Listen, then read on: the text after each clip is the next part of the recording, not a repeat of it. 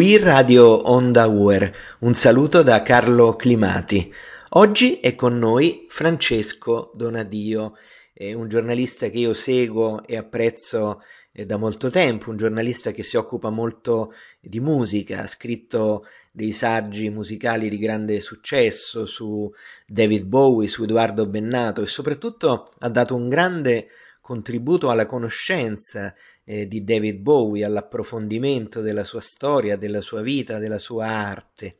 Oggi quindi dialoghiamo con piacere con Francesco Donadio che è anche collaboratore di una bella rivista, Classic Rock Italia. E come prima domanda vorrei chiedere a Francesco eh, come nasce eh, la sua passione per il giornalismo e in particolare per il giornalismo dedicato alla musica.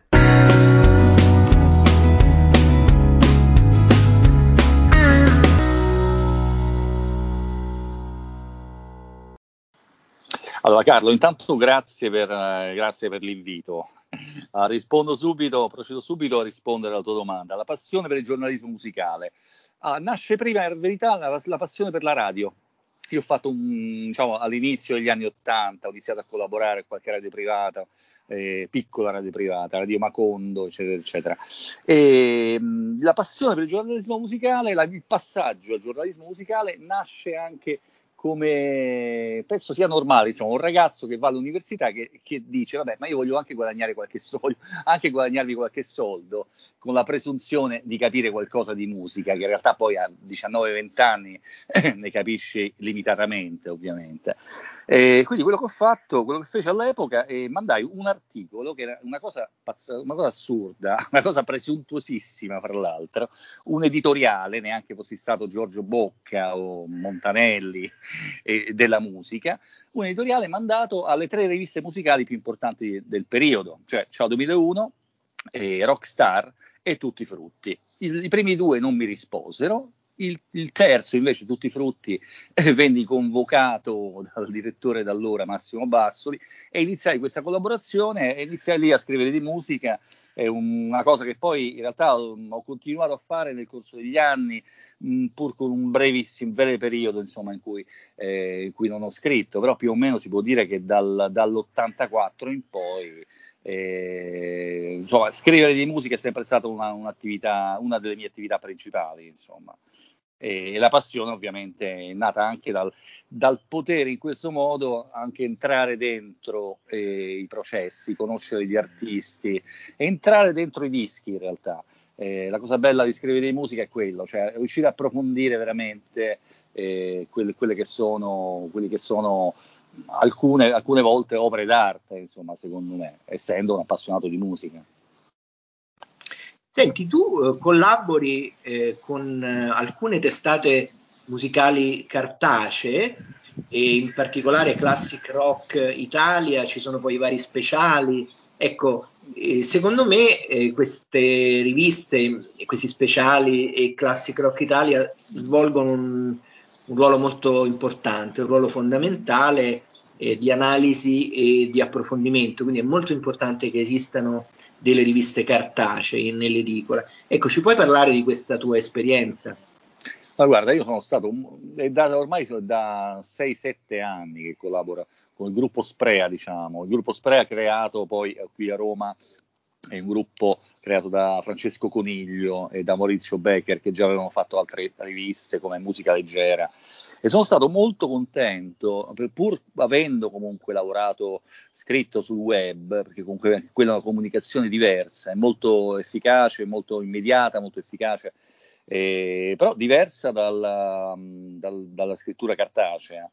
E io credo che Classic Rock sia una bellissima rivista, lo dico non tanto, non perché ci scrivo anch'io, ma perché c'è un bellissimo gruppo di collaboratori, persone che comunque hanno una grossa esperienza, gente che scrive di musica anche da parecchi anni, anche da, c'è qualcuno che scrive di musica anche da 40 anni, quindi che hanno viste di, di tutti i colori insomma, nell'ambito della musica.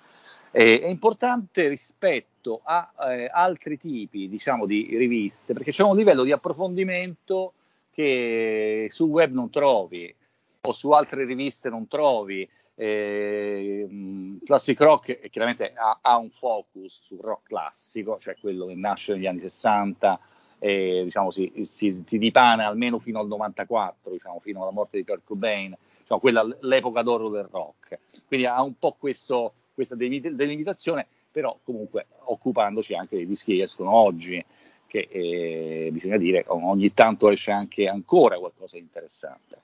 E credo che sia, ripeto, penso sia un livello di approfondimento molto importante. A me è capitato di scrivere degli articoli, di avere la possibilità di scrivere degli articoli eh, che non avrei mai potuto fare eh, in nessun'altra rivista, probabilmente. Cioè, approfondimenti sulla, ti faccio un esempio, la venuta a Roma di Bob Dylan del 63 ho scritto un mezzo libro in quell'articolo. Mi è capitato di, di fare cos- cose che mi hanno comunque dato, dato, molto da un punto di vista eh, proprio della professione, dello scrivere. Eh, credo che ci sia ancora spazio per riviste. Tu sai benissimo che, che la situazione dell'editoria in questo momento è complicatissima, eh, c'è un'emorragia di vendita dei quotidiani in particolare, anche, anche le riviste ne soffrono però credo che la presenza in edicola di riviste di questo tipo sia, sia un presidio importante, proprio da un punto di vista culturale. Penso che sia importante che esista una rivista come Classic Rock con tutti gli speciali collegati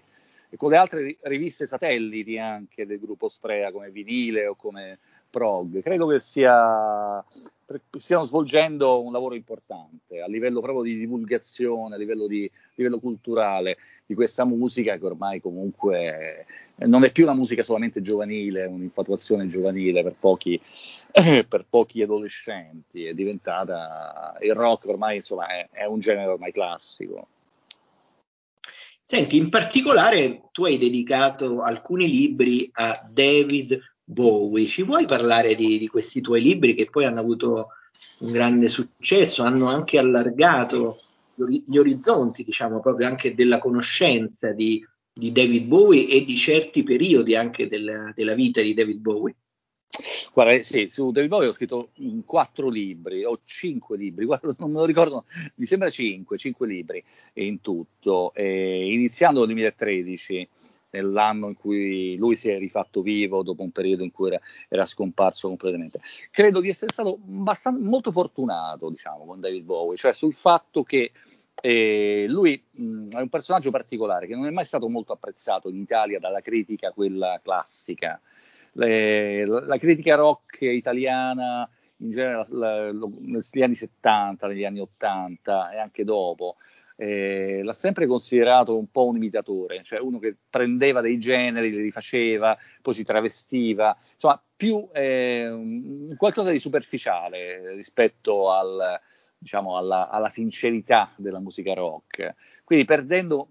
però di vista eh, le invenzioni di David Bowie in questo periodo, cioè le grandi, le grandi rivoluzioni, non solo sul campo, nel campo del costume, ma anche nel campo proprio della musica, perché lui specialmente del periodo berlinese, ha, diciamo, ha, creato, ha, crea, ha, creato, la musica del futuro, cioè quello che poi sono stati, quelli che poi sono stati i 10-15 anni successivi in quel periodo. E anche nel periodo glam lui ha svolto un ruolo da, dal punto di vista eh, dell'indicazione di dove la musica stava andando a parare molto importante. Si può dire che il punk sia stato un po' dipendente dal glam, a distanza, i, i punk erano i figli del, del glam, erano i figli di David Bowie in qualche modo. Quindi sono stato fortunato nel senso che probabilmente sono stato il primo a,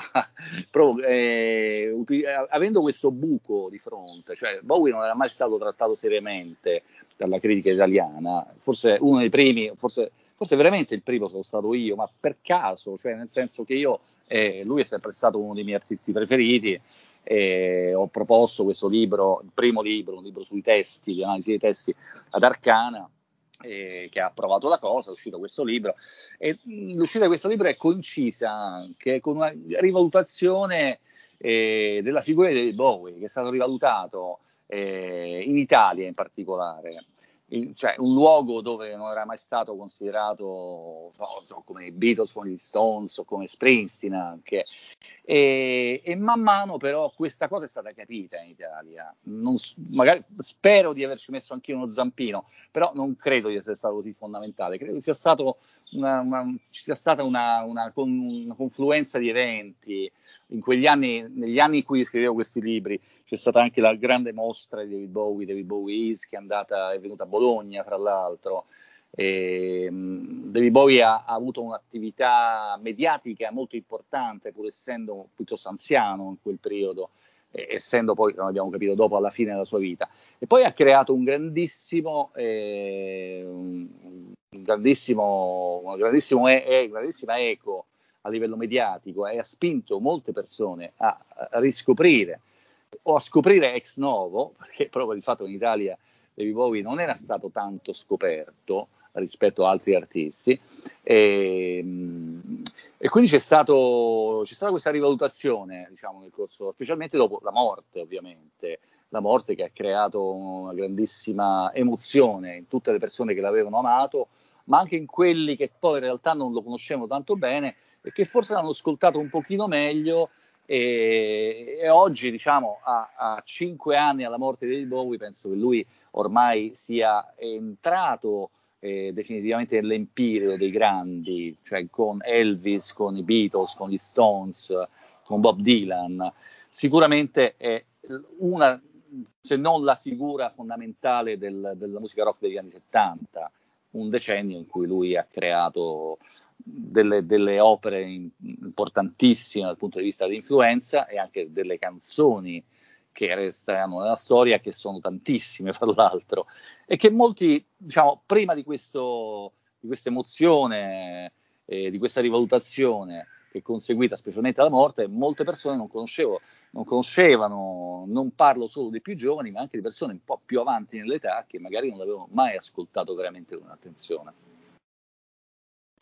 Ecco, David Bowie comunque ha ancora molto eh, da dire anche oggi alle, alle, nuove generazioni. È stato molto importante come, come, hai, come tu hai, hai, detto, ma c'è anche qualcosa che può dire oggi a,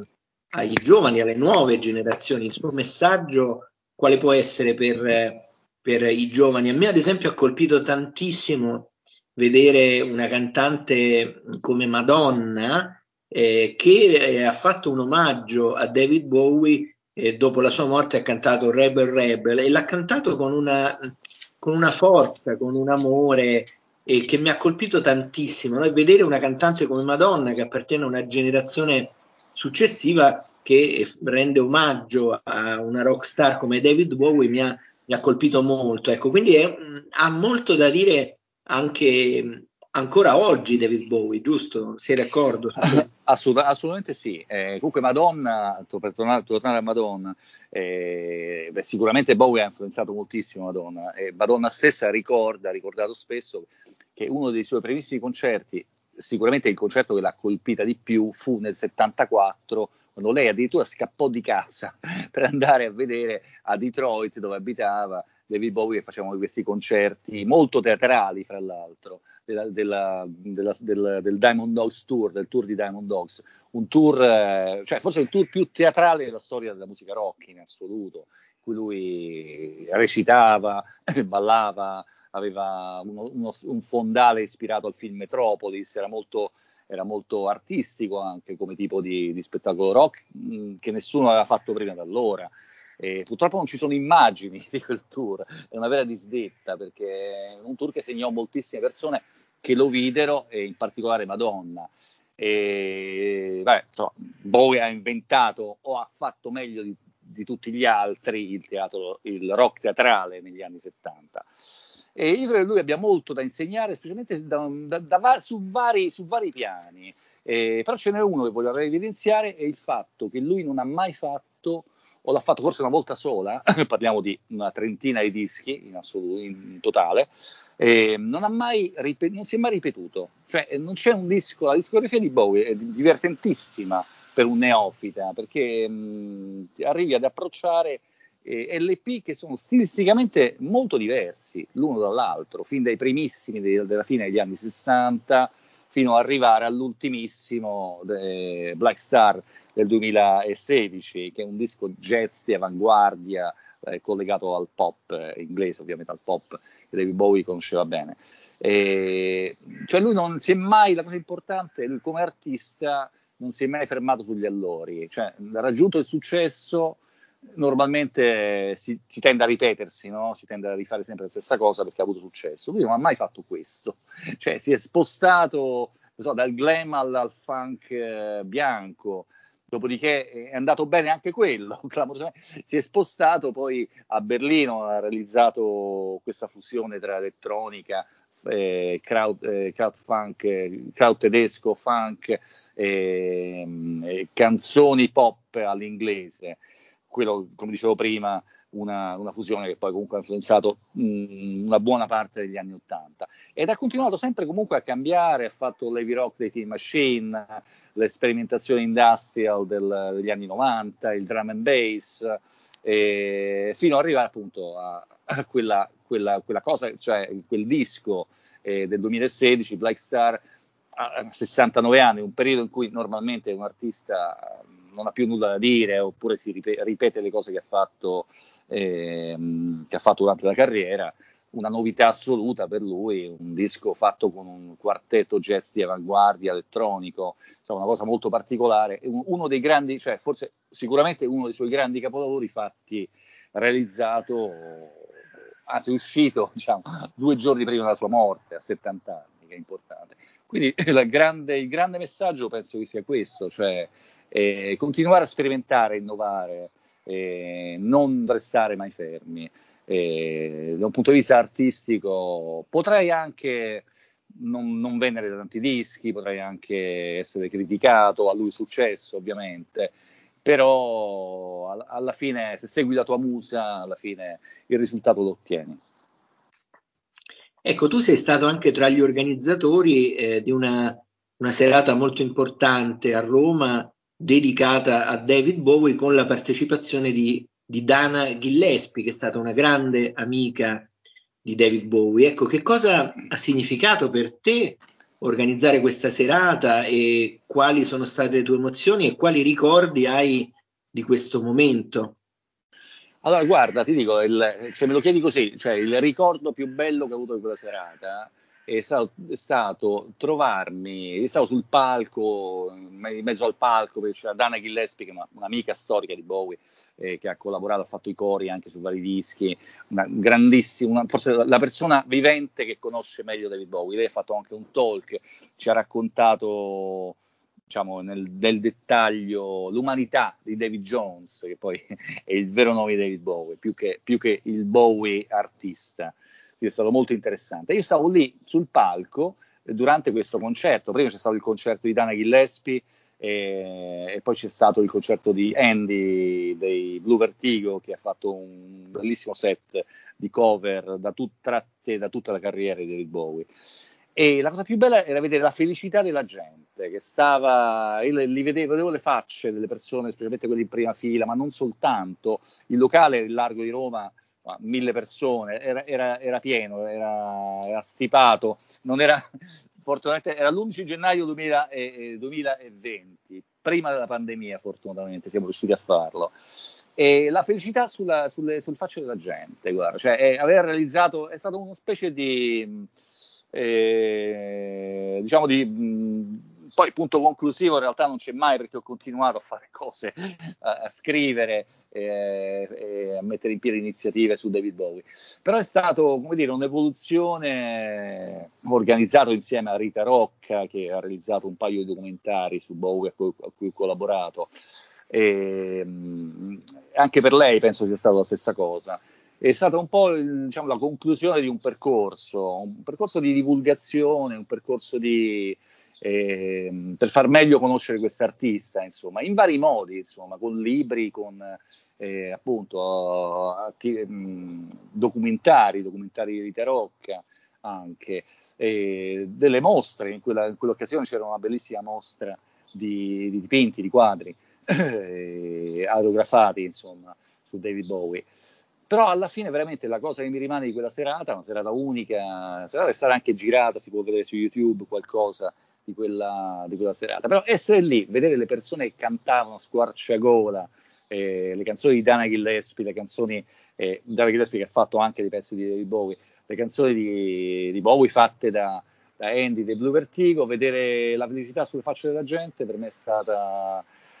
come dire, è stata tutta una tribù di, di, fan di David Bowie che si è radunata e che è venuta anche da tutta Italia, insomma, per assistere a questa serata che era stata una celebrazione, in fin dei conti. E, una celebrazione a quattro anni da, dalla morte che ha colpito tutti quanti, ovviamente. È stata un po' una, una celebrazione, sì, pagana, se vogliamo, di questo grande artista. Eh, c'è una cosa molto bella che tu stai facendo, che io ritengo veramente preziosa, che è la, la pubblicazione su web di alcune trasmissioni radiofoniche storiche che tu hai fatto insieme anche ad altre persone e queste trasmissioni ah. sono veramente lo specchio, sono la fotografia di un'epoca. Ci puoi parlare di questa iniziativa e anche se hai in programma altre iniziative come questa? Allora, no, ti dico subito una, subito una cosa, che io sono sempre stato un... Uh, sempre, insomma, da quando avevo 14 anni andai al cinema a vedere American Graffiti. a, me, a me piacque tantissimo, mi colpì moltissimo il collegamento tra quella, quelle atmosfere e il fatto che ci fosse il collegamento tra la radio che passava queste grandi canzoni degli anni 50, se gli anni 60 e gli eventi, diciamo, gli adolescenti che avevano i loro problemi, insomma, eh, c'è tutto, la, tutto il plot di American Graffiti. Quindi ho chiamato questa serie Roman Graffiti 87-88.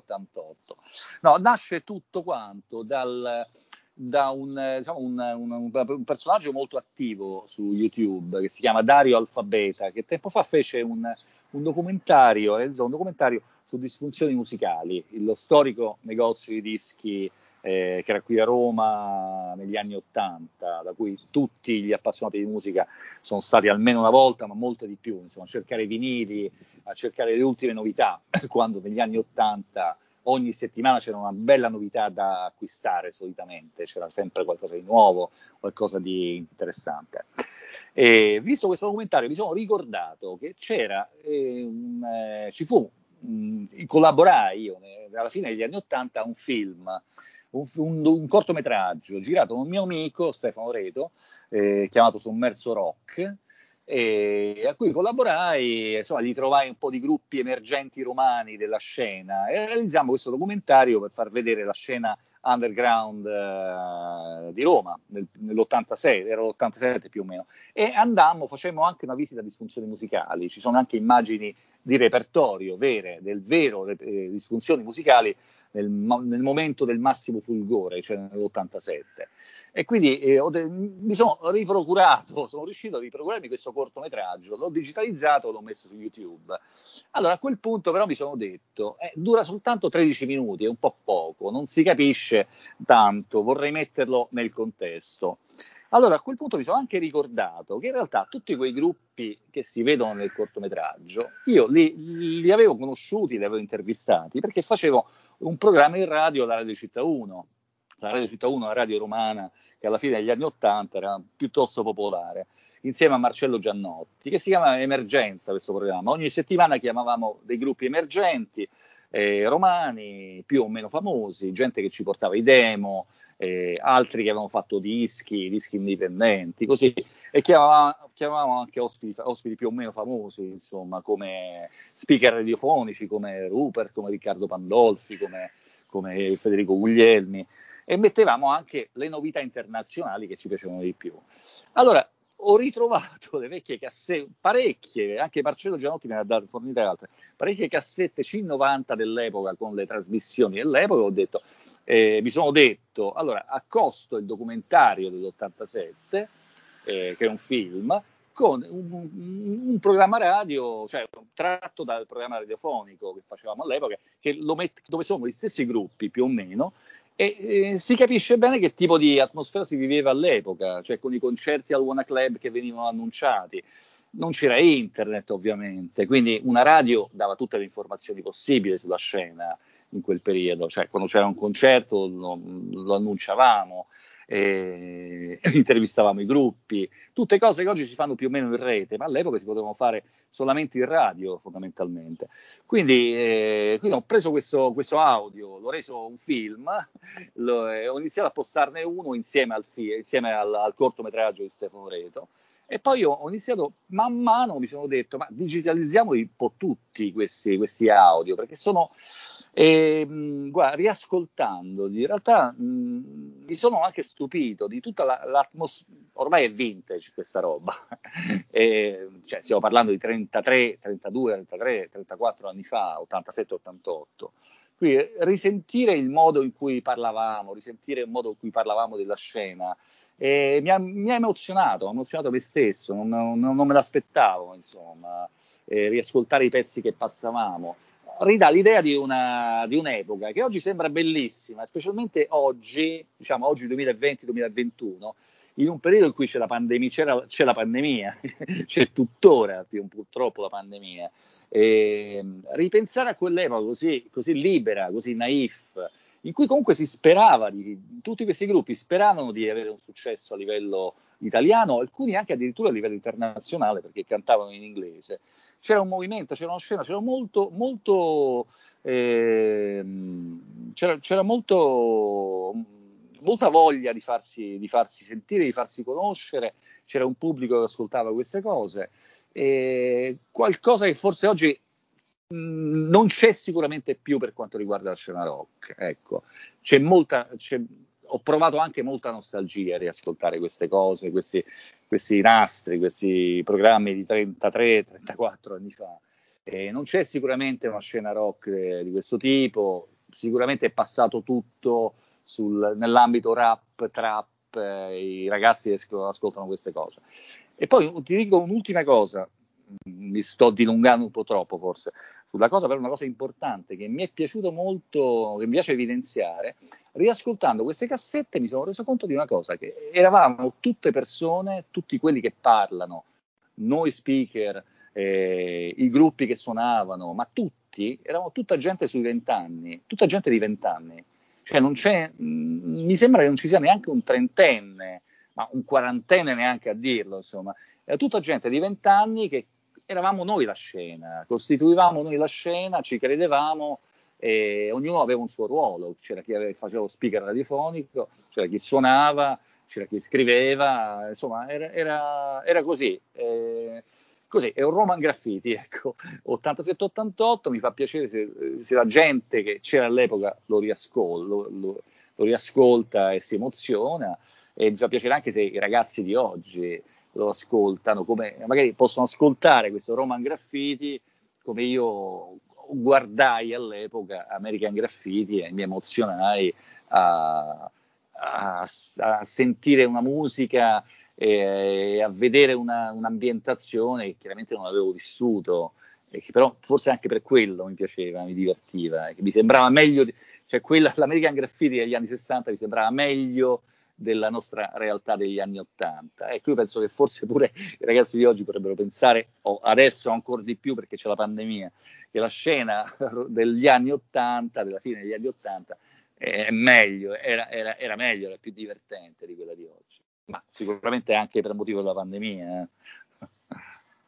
Ecco, abbiamo dato uno sguardo quindi al passato e ora andiamo proprio nel presente, nella, nel mondo di oggi, perché io, io ti seguo eh, e vedo che sui social tu fai una, una, cosa che a me piace molto, cioè, ed è una cosa molto particolare che ho notato, cioè tu ogni tanto segnali ehm,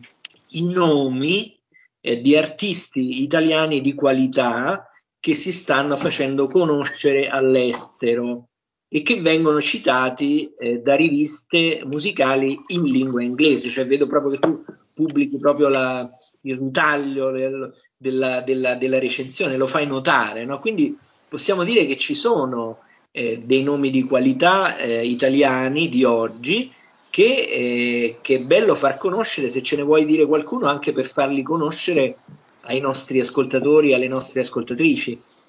Allora, guarda, sì, io sono, sono, sempre stato molto attratto dal fatto che, mm, che si possa comunque uscire fuori dal, dal, nostro terreno, diciamo, il terreno del terreno nazionale. E mi interessa molto a me quando mi, mi, diverte molto, mi interessa molto quando un gruppo italiano, un artista italiano riesce a farsi sentire al di fuori dei confini nazionali perché, perché in realtà mh, purtroppo è capitato poco, poco, spesso nel corso degli anni, cioè non, ha, non, abbiamo mai avuto una scena come quella francese dei Daft, dei Daft Punk, degli Air per esempio, negli anni, negli anni, nei primi fine anni 90, nei primi anni 2000. Eh, la scena francese che ha spopolato nel mondo, insomma, creato, hanno creato proprio una scuola. Noi non ce l'abbiamo mai avuta, abbiamo avuto la scena del Little Disco, ecco, negli, negli anni 80, appunto, di cui parlavamo prima.